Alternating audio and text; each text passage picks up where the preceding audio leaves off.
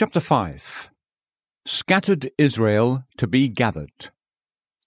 Hear the word of the Lord, O ye nations, and declare it in the isles afar off, and say, He that scattered Israel will gather him, and keep him, as a shepherd doth his flock.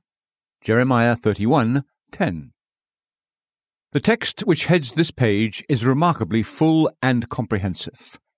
It contains both history and prophecy. It speaks of the scattering of Israel. This is history. It speaks of the gathering of Israel. This is prophecy. It demands the attention of both the Jew and the Gentile.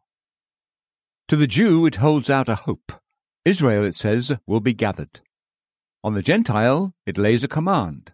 Hear the word of the Lord, it says, O ye nations, and declare it in the isles afar off, and say, He that scattered Israel will gather him.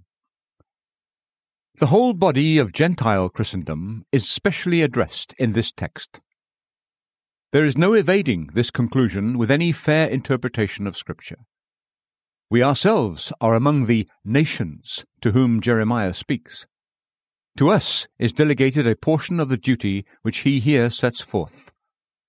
The text is the Lord's voice to all the churches of Christ among the Gentiles. It is a voice to the churches of England, Scotland, and Ireland. It is a voice to the churches of Germany, Switzerland, Sweden, Holland, Denmark, and America. It is a voice to all Christendom. And what does the voice say?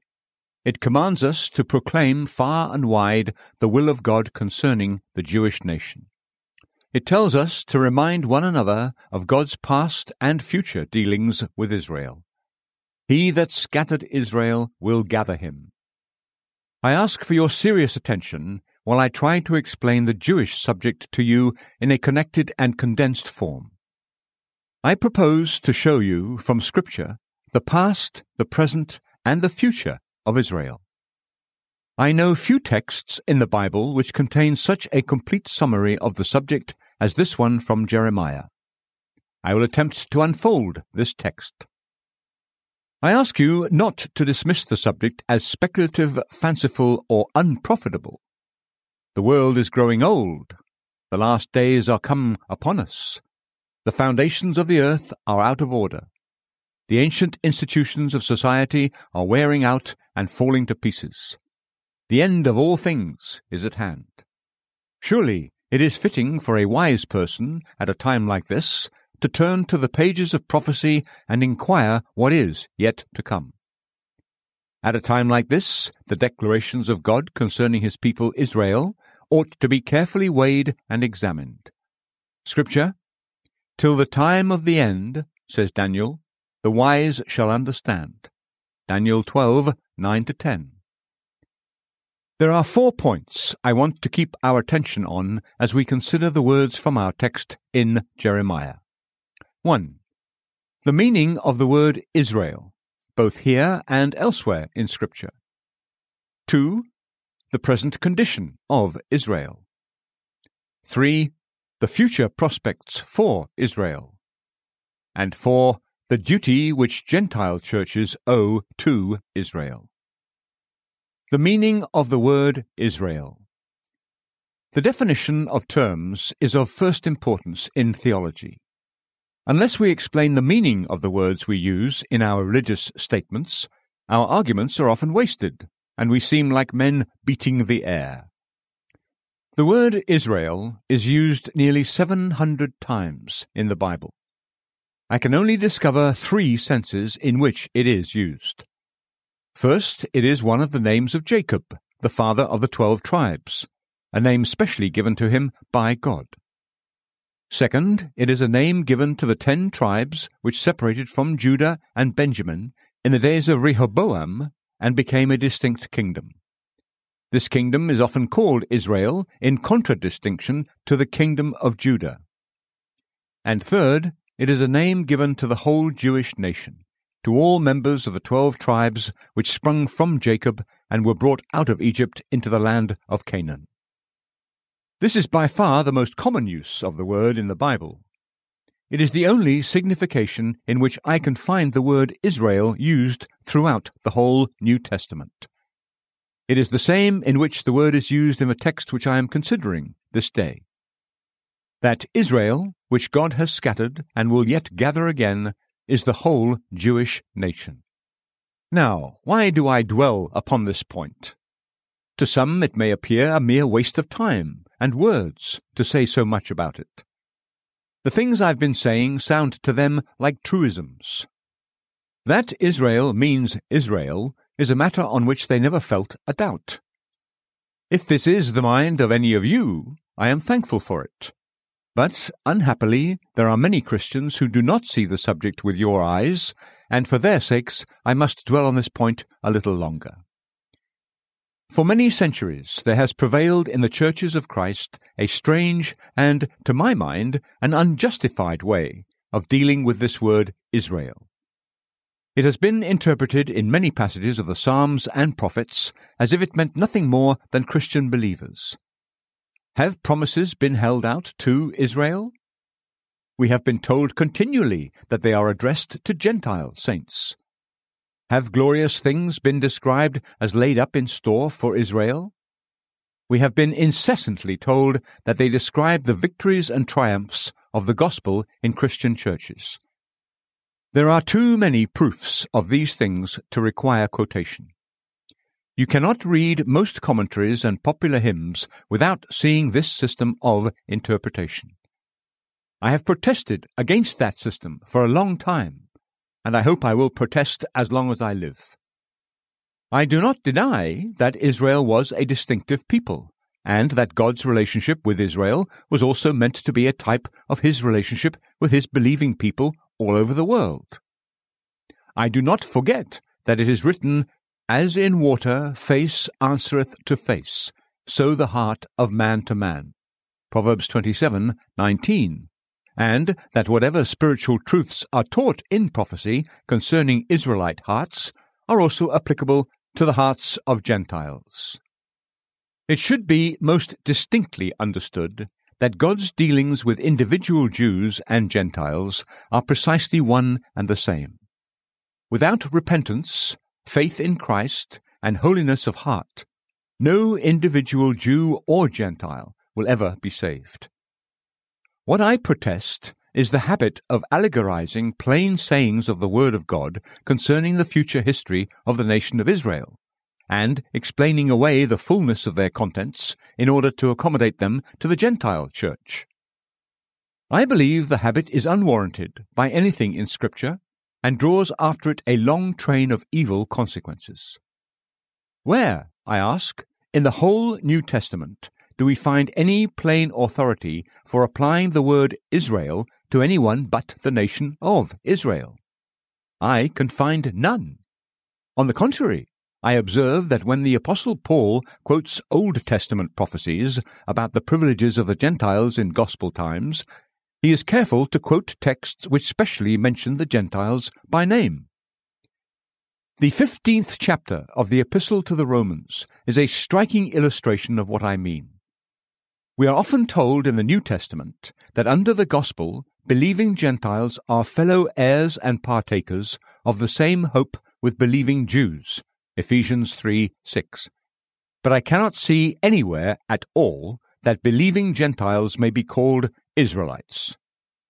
We can see in many Christian writers a loose system of interpreting the language of the Psalms and prophets and an exaggerated expectation of universal conversion of the world by the preaching of the gospel. To what can we attribute this?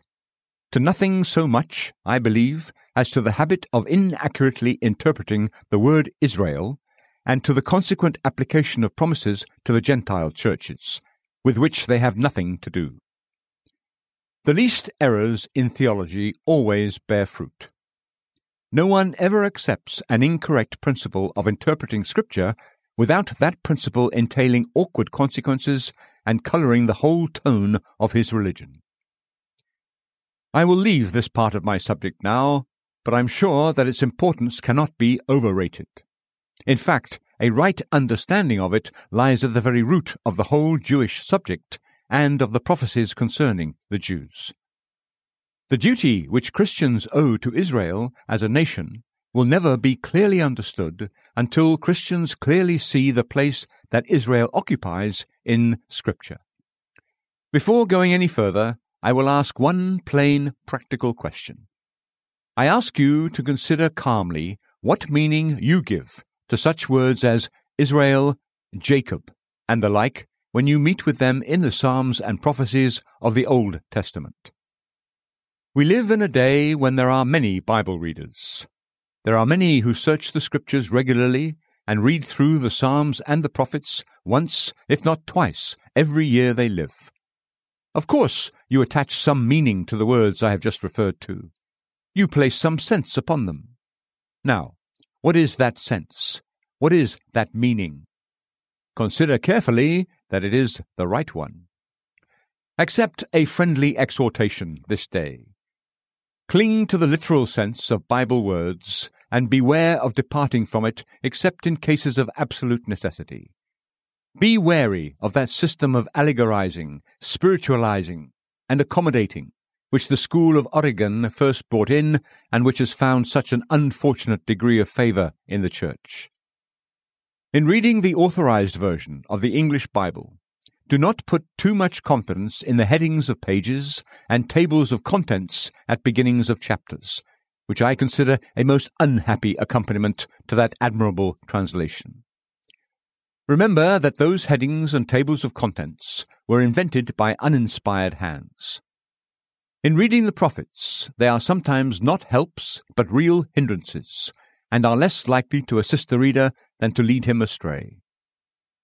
When reading the Psalms and the prophets, fix it in your mind that Israel means Israel, and Zion means Zion, and Jerusalem means Jerusalem. And finally, whatever edification you derive from applying to your own soul the words which God addresses to his ancient people, never lose sight of the primary sense of the text. The present condition of Israel. The expression used by Jeremiah describes exactly the state in which the Jews are at this day and have been for almost 2,000 years. They are a scattered people. The armies of Assyria, Babylon, and Rome have, one after another, swept over the land of Israel and carried its inhabitants into captivity. Few, if any, of the ten tribes appear to have returned from the Assyrian captivity. Less than fifty thousand of Judah and Benjamin came back from the captivity of Babylon. From the last and worst captivity, when the temple was burned and Jerusalem destroyed, there has been no return at all. For centuries, Israel has been dispersed over the four quarters of the globe.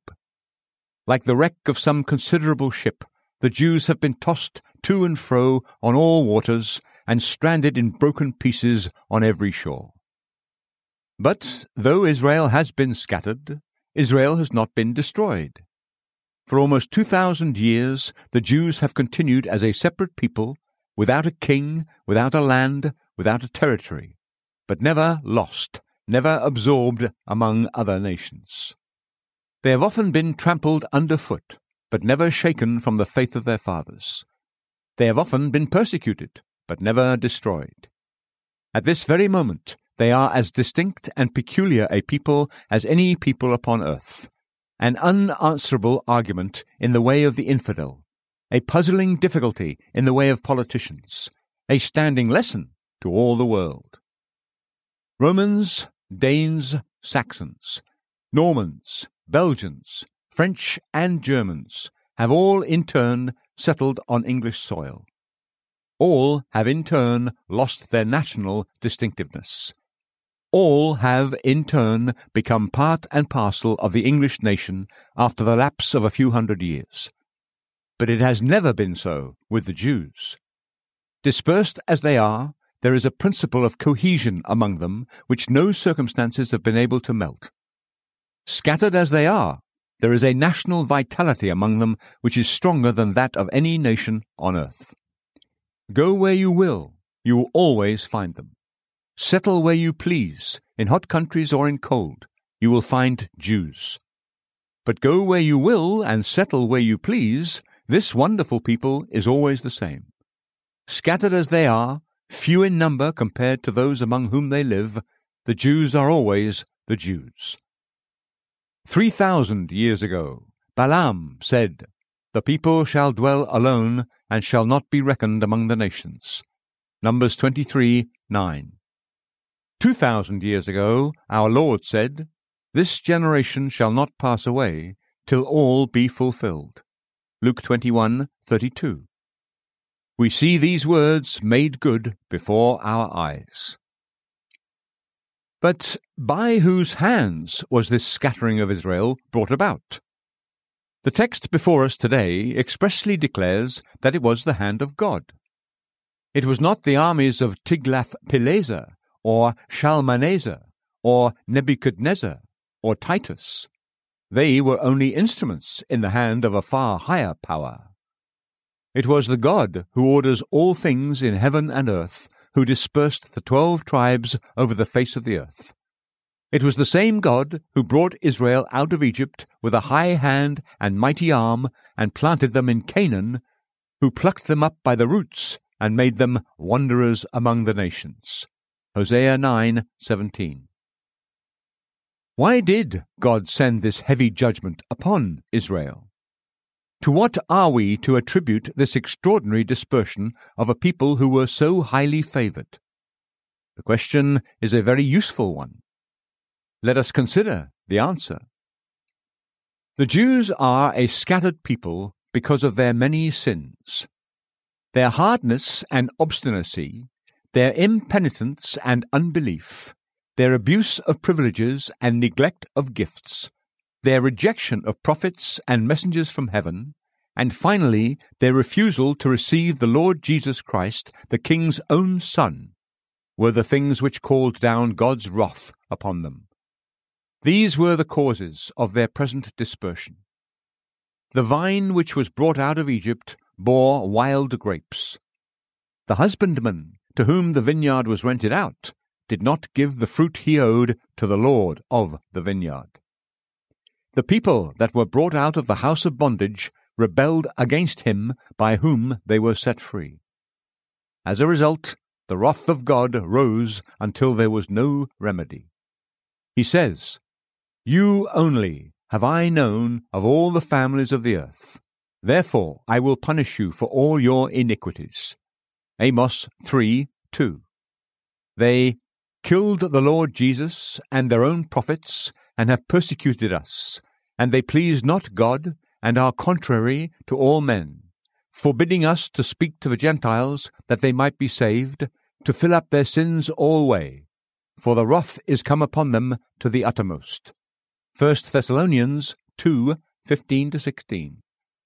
Israel was scattered to be a perpetual warning to the Gentile churches of Christ. The Jews are God's beacon or pillar of salt to all Christendom, and a silent standing lesson that all who profess to know God ought never to forget. They proclaim to all Christians God's hatred of spiritual pride and self righteousness, God's high displeasure with those who exalt the traditions of men and depart from the Word, and God's hatred of formalism and ceremonialism. If you want to know how much God hates these things, you need only to look at the present condition of the Jews. For eighteen hundred years God has held them up before the eyes of the world and written his abhorrence of their sins in letters that all may read. I cannot leave this part of my subject without asking you to learn a practical lesson from the scattering of Israel. I urge you to remember the causes which led to their dispersion and to be careful to not get even close to their peculiar sins. I am sure the warning is needed in these latter days. I am sure that the opinions which are boldly introduced and openly maintained by many religious teachers in all churches of Christendom call loudly on all Christians to be on their guard. It is with good reason that our Lord said, Take heed and beware of the leaven of the Pharisees and of the Sadducees. Matthew 16, 6. Look to your own heart. Beware of dabbling with false doctrines. Churches are never safe unless their members know their individual responsibility. Let us each look to ourselves and take care of our own souls. The same God lives who scattered Israel because of Israel's sins. And what does he say to the churches of Christ today? He says, Be not high minded, but fear. For if God spared not the natural branches, take heed lest he also spare not thee. Romans 11 20 21. The future prospects for Israel. In taking up this branch of my subject, I feel that I am entering into the region of unfulfilled prophecy.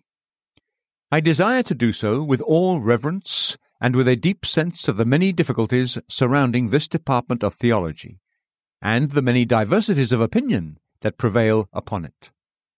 But the servant of God must call no man master on earth. Truth is never likely to be attained unless all ministers of Christ speak their opinions fully, freely, and unreservedly, and give men an opportunity to weigh what they teach. The difficulties surrounding many parts of unfulfilled prophecy are great. But two points stand out to me as plainly as if written by a sunbeam.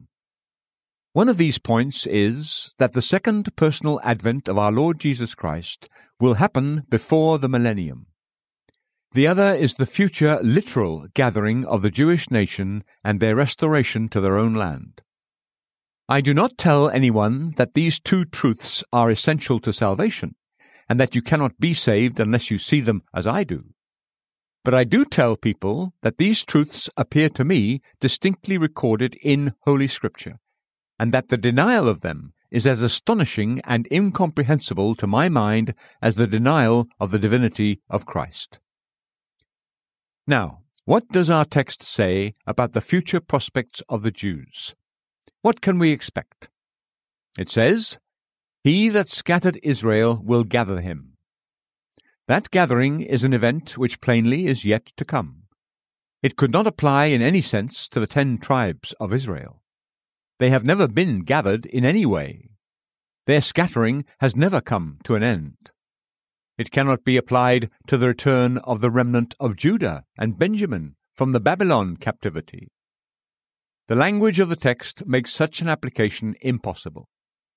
The text is addressed to the Gentiles, ye nations. The declaration they are commanded to make is, in the isles afar off. In the days of the Babylon captivity, the nations of the earth knew nothing of the word of the Lord. They were sunk in darkness and had not even heard the Lord's name. If Jeremiah had told them to proclaim the return of the Jews from Babylon under such circumstances, it would have been useless and absurd. There is but one fair and legitimate interpretation of the promise of the text. The event it declares is still future. The gathering spoken of is a gathering which is yet to come. I believe that the interpretation I have just given is entirely in harmony with many other plain prophecies of Scripture. I don't have time to quote even a tenth of the texts that teach the same truth. Out of the sixteen prophets of the Old Testament, there are at least ten in which the gathering and restoration of the Jews in the latter days are expressly mentioned. From each of these ten, I will take one testimony. I say one deliberately because I'm anxious not to overload the subject with evidence. I would only remind you that the texts I'm about to quote are only a small portion of the evidence that might be brought forward. 1. Hear what Isaiah says. It shall come to pass in that day that the Lord shall set his hand again the second time to recover the remnant of his people, which shall be left from Assyria and from Egypt, and from Pathros and from Cush, and from Elam and from Shinar, and from Hamath, and from the islands of the sea. And he shall set up an ensign for the nations, and shall assemble the outcasts of Israel, and gather together the dispersed of Judah from the four corners of the earth. Isaiah 11, 11 to 12. 2. Hear what Ezekiel says. Thus saith the Lord God Behold, I will take the children of Israel from among the heathen, whither they be gone, and will gather them on every side, and bring them into their own land. Ezekiel thirty-seven twenty-one. 3. Hear what Hosea says. Then shall the children of Judah and the children of Israel be gathered together, and appoint themselves one head, and they shall come up out of the land. For great shall be the day of Jezreel. For the children of Israel shall abide many days without a king, and without a prince, and without a sacrifice, and without an image, and without an ephod, and without teraphim. Afterward shall the children of Israel return, and seek the Lord their God and David their king, and shall fear the Lord and his goodness in the latter days. Hosea 1 11, 3 4 5. 4. Hear what Joel says. But Judah shall dwell forever, and Jerusalem from generation to generation. Joel 3:20. 5. Hear what Amos says. And I will bring again the captivity of my people of Israel, and they shall build the waste cities and inhabit them, and they shall plant vineyards and drink the wine thereof. They shall also make gardens and eat the fruit of them. And I will plant them upon their land, and they shall no more be pulled up out of their land, which I have given them, saith the Lord thy God. Amos 9, 14 to 15. 6. Hear what Obadiah says. But upon Mount Zion shall be deliverance, and there shall be holiness, and the house of Jacob shall possess their possessions. Obadiah 1 17. 7. Hear what Micah says. In that day, saith the Lord, will I assemble her that halteth, and I will gather her that is driven out, and her that I have afflicted. And I will make her that halted a remnant, and her that was cast off a strong nation and the Lord shall reign over them in Mount Zion from henceforth, even forever. Micah 4 6 7. 8. Hear what Zephaniah says Sing, O daughter of Zion! Shout, O Israel! Be glad and rejoice with all the heart, O daughter of Jerusalem! The Lord hath taken away thy judgments, he hath cast out thine enemy. The King of Israel, even the Lord, is in the midst of thee. Thou shalt not see evil any more. In that day it shall be said to Jerusalem, Fear thou not, and to Zion, Let not thine hands be slack. The Lord thy God in the midst of thee is mighty. He will save, he will rejoice over thee with joy, he will rest in his love, he will joy over thee with singing. I will gather them that are sorrowful for the solemn assembly, who are of thee, to whom the reproach of it was a burden. Behold, at that time I will undo all that afflict thee, and I will save her that halteth, and gather her that was driven out. And I will get them praise and fame in every land where they have been put to shame.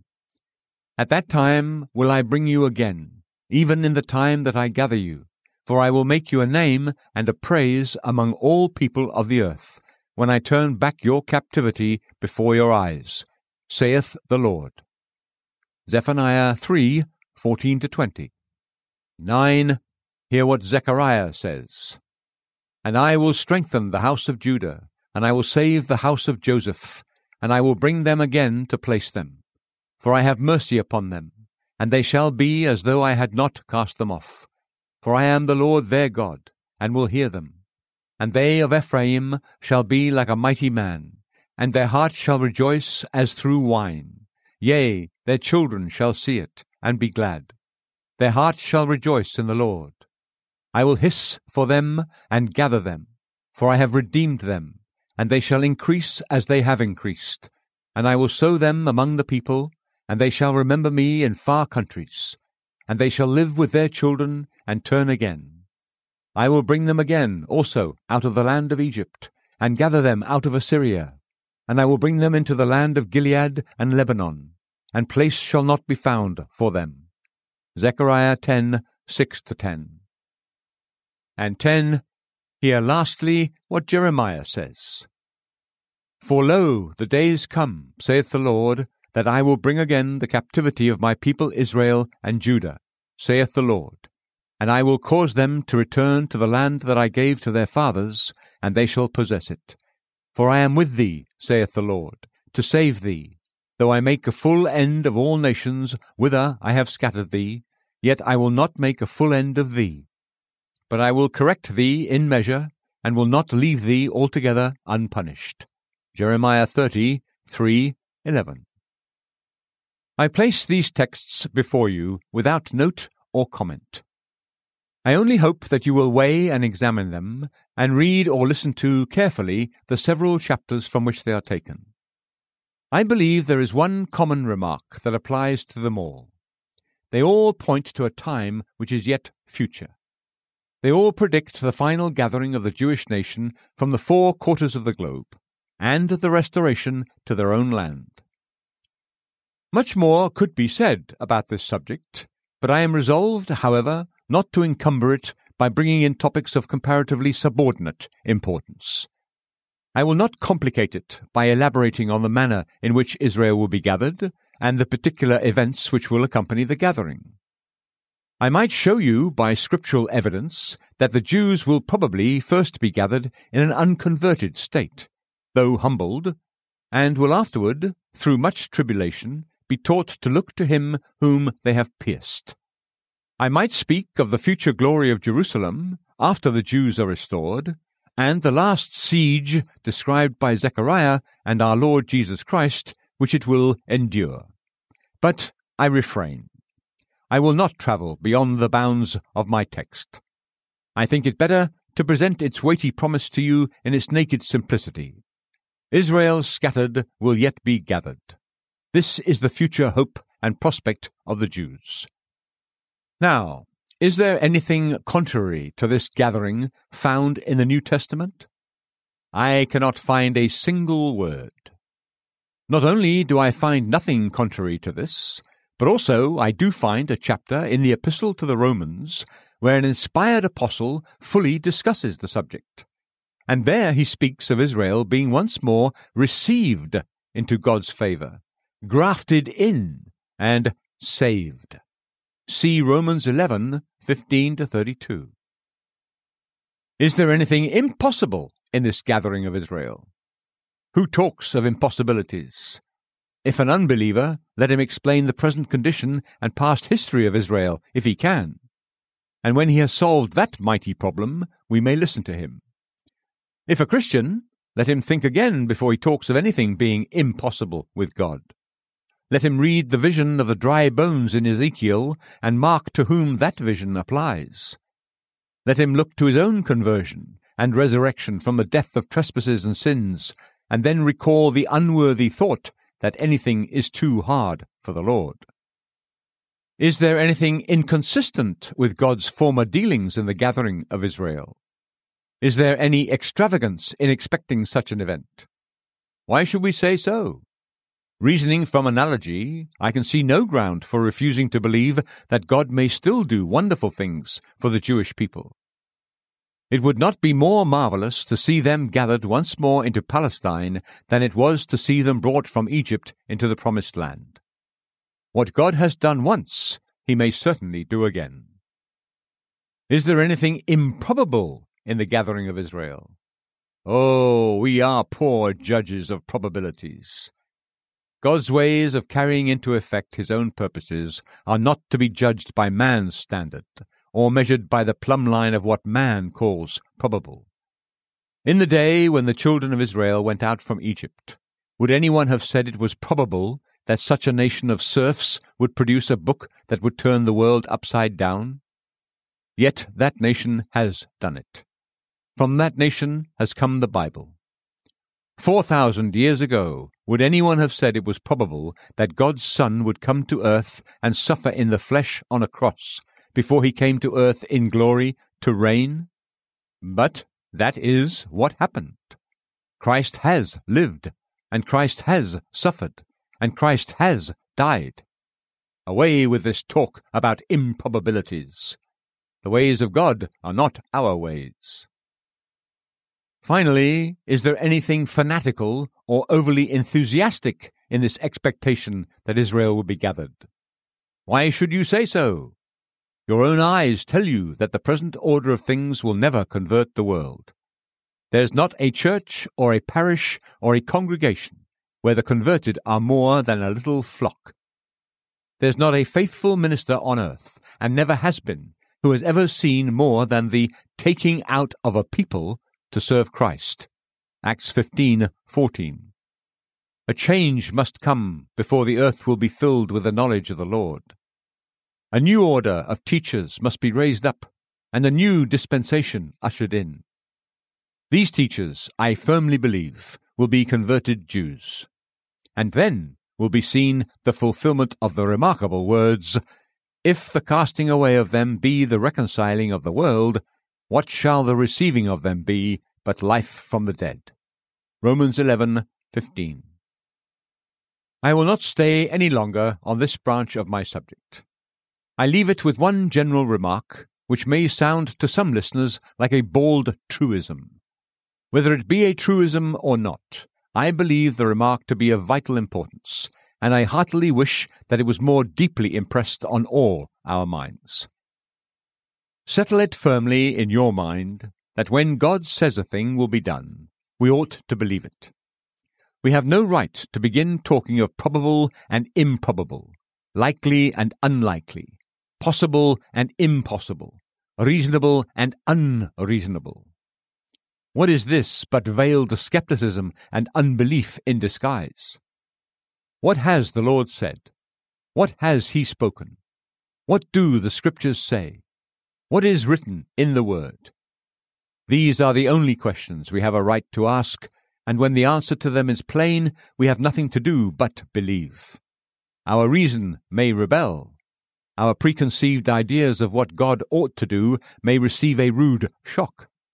Our private systems of prophetic interpretation may be shattered to pieces. Our secret prejudices may be grievously offended. But what are we to do? We must abide by Scripture or be of all men most miserable. At any cost, let us cling to the Word. Let God be true, but every man a liar. Romans 3 4. In all matters of unfulfilled prophecy, I desire to fall back on this principle. I see many things I cannot explain. I find many difficulties I cannot solve. But I dare not give up my principle. I am determined to believe everything that God says. I know it will all prove true at the last day. I read that he says in the text before us this day, He that scattered Israel will gather him. Whatever the difficulties, it must be true. I steadfastly believe that Israel will be gathered.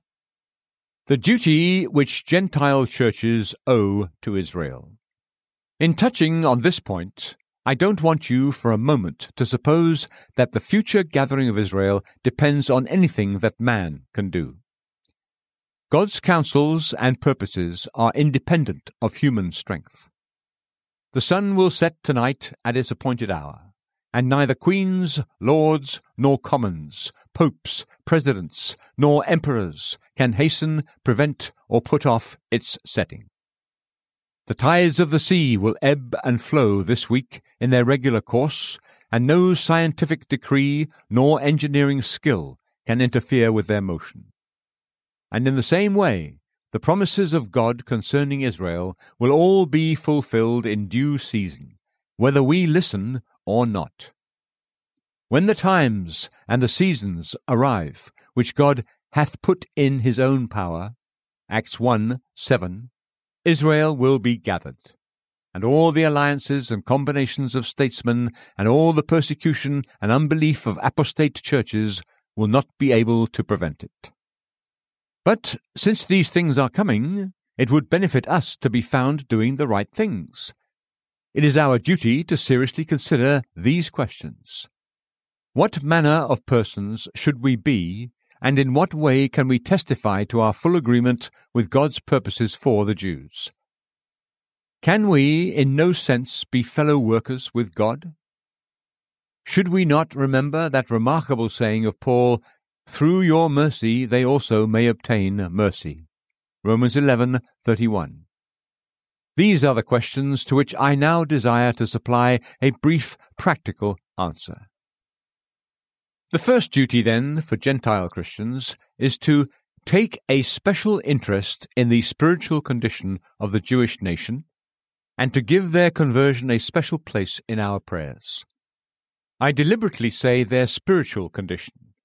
I leave alone their civil and political position. I speak exclusively of our duty to Jewish souls. I say that we owe them a special debt and that this debt ought to be carefully paid. We prize our Bibles, and we are right to do so. A heaven without a sun would not be more blank than a world without a Bible. But do we ever consider that every page in that blessed book was written under God's inspiration by Israelite hands? Remember that every chapter and verse you read in your Bible you owe under God to Israel. There's not a religious society that meets in London in the month of May which is not constantly working with Israelite tools. We prize the glorious gospel of the grace of God, and we are right to do so. A land without the gospel, like Tartary and China, is nothing better than a moral wilderness. See the vast difference between Europe and America with the gospel, notwithstanding all their vices, and Africa and Asia without it. But do we ever think that the first preachers of that gospel were all Jews? The men who, at the cost of their lives, first carried from town to town the blessed tidings of Christ crucified were not Gentiles. The first to take up the lamp of truth, which was passed from hand to hand until it reached our heathen forefathers, were all men of Israel. We rejoice in Christ Jesus and glory in his person and work. It is good that we do, Without a living Saviour and the blood of his atonement once made on the cross, we should indeed be miserable. But do we ever consider that when that Saviour became a man, in order that, as man's substitute, he might live and suffer and die, he was born of a Jewish woman? Yes, let that never be forgotten.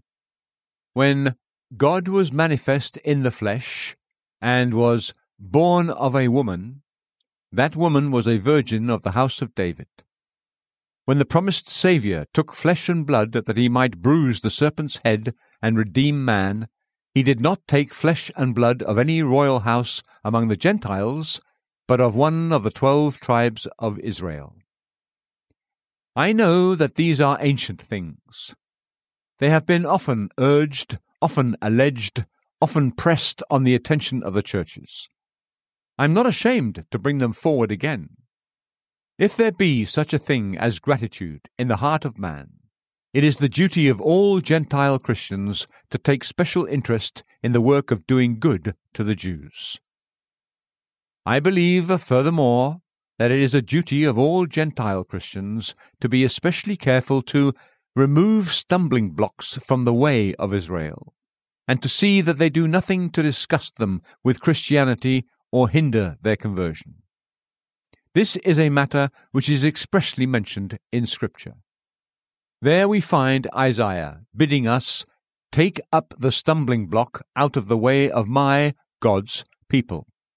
Isaiah 57:14. Truly, the prophet might well speak of this. No man can look around the Gentile churches and not see that he had cause. What can we say of the glaring unholiness and neglect of God's Ten Commandments which prevail so widely in Christendom? What can we say of the open, unblushing idolatry which offends the eye in all Roman Catholic churches? What can we say of the widespread habit of Sabbath breaking, which is eating like a cancer into the heart of the Protestant churches? What can we say of the rationalistic method of interpreting Old Testament history that regards the histories of Abraham, Jacob, Joseph, and the like as so many myths or ingenious fables, but not as narratives of facts which really took place, and which has crept so extensively into modern commentaries? What can we say of the traditional mode of interpreting Old Testament prophecies in which so many Christians indulge? This system appropriates all the blessings to the Church of Christ and hands over all the bitter things to poor, despised Israel. Interprets all prophecies about Christ's first advent literally, and all prophecies about his second advent figuratively, requiring the Jew to believe the first to the letter, but refusing in turn to believe the second except in what is called, by a sad misnomer, a spiritual sense. What can we say of all these things except that they are stumbling blocks, great stumbling blocks, in the way of the conversion of the Jews? What are they all but great barriers between the Jew and Christ, and barriers put up by Christian hands?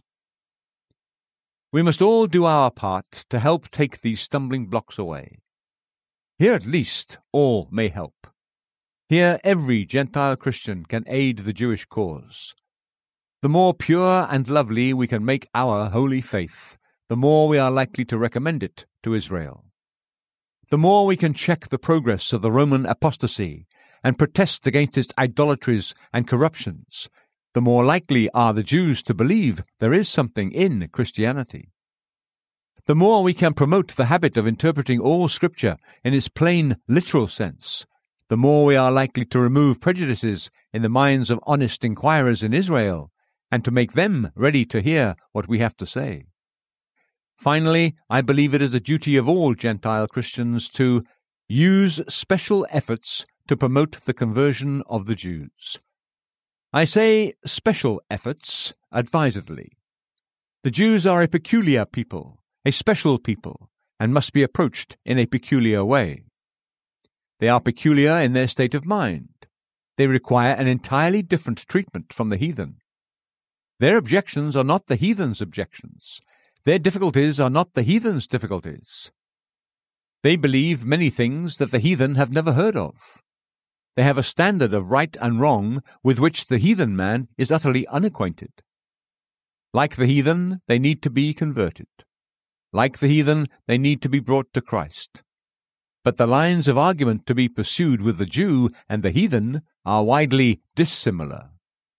A faithful missionary who might do admirably well among the heathen might find it difficult to reason with a Jew. They are peculiar in their position in the world. They will not be found all assembled together like the Africans at Sierra Leone, or the Hindus, or New Zealanders, or Chinese. They are emphatically a scattered people, a few in one country and a few in another. An effort to reach them must aim at nothing short of sending missionaries in search of them all over the world. Circumstances like these appear to me to point out clearly that nothing less than a special effort will ever enable Christians to discharge their debt to Israel. There must be a division of labor in the mission field. There must be a special concentration of preaching, praying, and loving interactions with the Jewish people, or the churches of the Gentiles can never expect to do them much spiritual good. Without such special effort, the cause of Israel will inevitably be lost sight of in the cause of the whole heathen world. Without such special effort, I cannot see how the command of the text can be rightly obeyed. This is the claim that the London Society for Promoting Christianity amongst the Jews makes on English Christians in the present day for aid. It enables them to make a special effort on behalf of Israel. It supplies them with an outlet for their sympathy and a faithful agency for sending the gospel to God's ancient people. It is in this light that I earnestly commend the Society for the support of all who love the Lord Jesus Christ in sincerity and desire to do good in the world. I am quite aware that it is commonly said that the Society does nothing. Its results appear to some to be very small and insignificant. I think that those who make such an objection have probably never considered the very special character of the work which the Society does. Its field is necessarily a remarkably scattered one. Its agents are necessarily scattered widely apart, one from another. The work that they do, by the very nature of things, makes far less show than the work of a united band of missionaries at Tinnevelly or Sierra Leone. Tried by any fair standard, the work of the London Society for Promoting Christianity amongst the Jews has no cause to fear inspection. Its agents are bearing a testimony in some places and awakening in Israel thought, reflection, and inquiry. In others, they are gradually softening prejudices and helping Jews become willing to hold discussions or listen to gospel statements. In others, they are calling out a people and leading them to the foot of the cross. What more do we see going on at home? What greater results than these can be found in any congregation on earth where the gospel is preached? And, after all, duties are ours, and results are God's. As I conclude, I pray that God will impress on your minds the three following comments. Remember the special blessing which God has promised to all who care for Israel. Whatever a sneering world may say, the Jews are a people beloved for their fathers' sakes. Of Jerusalem it is written, They shall prosper that love thee. Psalm 122, 6. Of Israel it is written, Blessed is he that blesseth thee, and cursed is he that curseth thee. Numbers 24, 9. These promises are not yet depleted. We see their fulfillment in the blessing granted to the Church of England since the day when the Jewish cause was first taken up. We see their fulfillment in the special honour which God has put from time to time on individual Christians who have laboured especially for the Jewish cause. Charles Simeon, Edward Bickersteth, Robert McCheyne, Haldane Stewart, and Dr. Marsh are striking examples of what I mean. Do you desire God's special blessing? Then labor for the cause of Israel, and you will find it. Never forget the close connection which Scripture reveals between the time of Israel's gathering and the time of Christ's second advent to the world. In one psalm it is expressly declared When the Lord shall build up Zion, he shall appear in his glory. Psalm 102:16. Where is the true believer who does not long for that blessed day? Where is the true Christian who doesn't cry from the bottom of his heart, Thy kingdom come? All Christians should work and give and pray so that the gospel may have free course in Israel and be glorified. The time to favour Zion is closely bound up with the restitution of all things. Blessed is that work that, when complete, will usher in the second coming of the Lord. Finally, make sure of your own salvation. Do not rest in mere head knowledge of prophetic subjects. Do not be content with intellectual soundness in the faith. Diligently make your own calling and election sure. Seek to know that your repentance and faith are genuine and true. Seek to feel that you are one with Christ, and Christ is in you, and that you are washed, sanctified, and justified. Then, whether the completion of God's promises to Israel be near or far away, your own portion will be sure. You will stand in your lot safely when the kingdoms of this world are passing away. You will meet Christ without fear when he comes the second time to Zion. You will join boldly in the song, Blessed is he that cometh in the name of the Lord. You will sit down with Abraham, Isaac, and Jacob in the kingdom of God, and go out no more. The substance of this address was originally preached as the annual sermon on behalf of the London Society for Promoting Christianity amongst the Jews at the Rectory Church, Marylebone, in May 1858.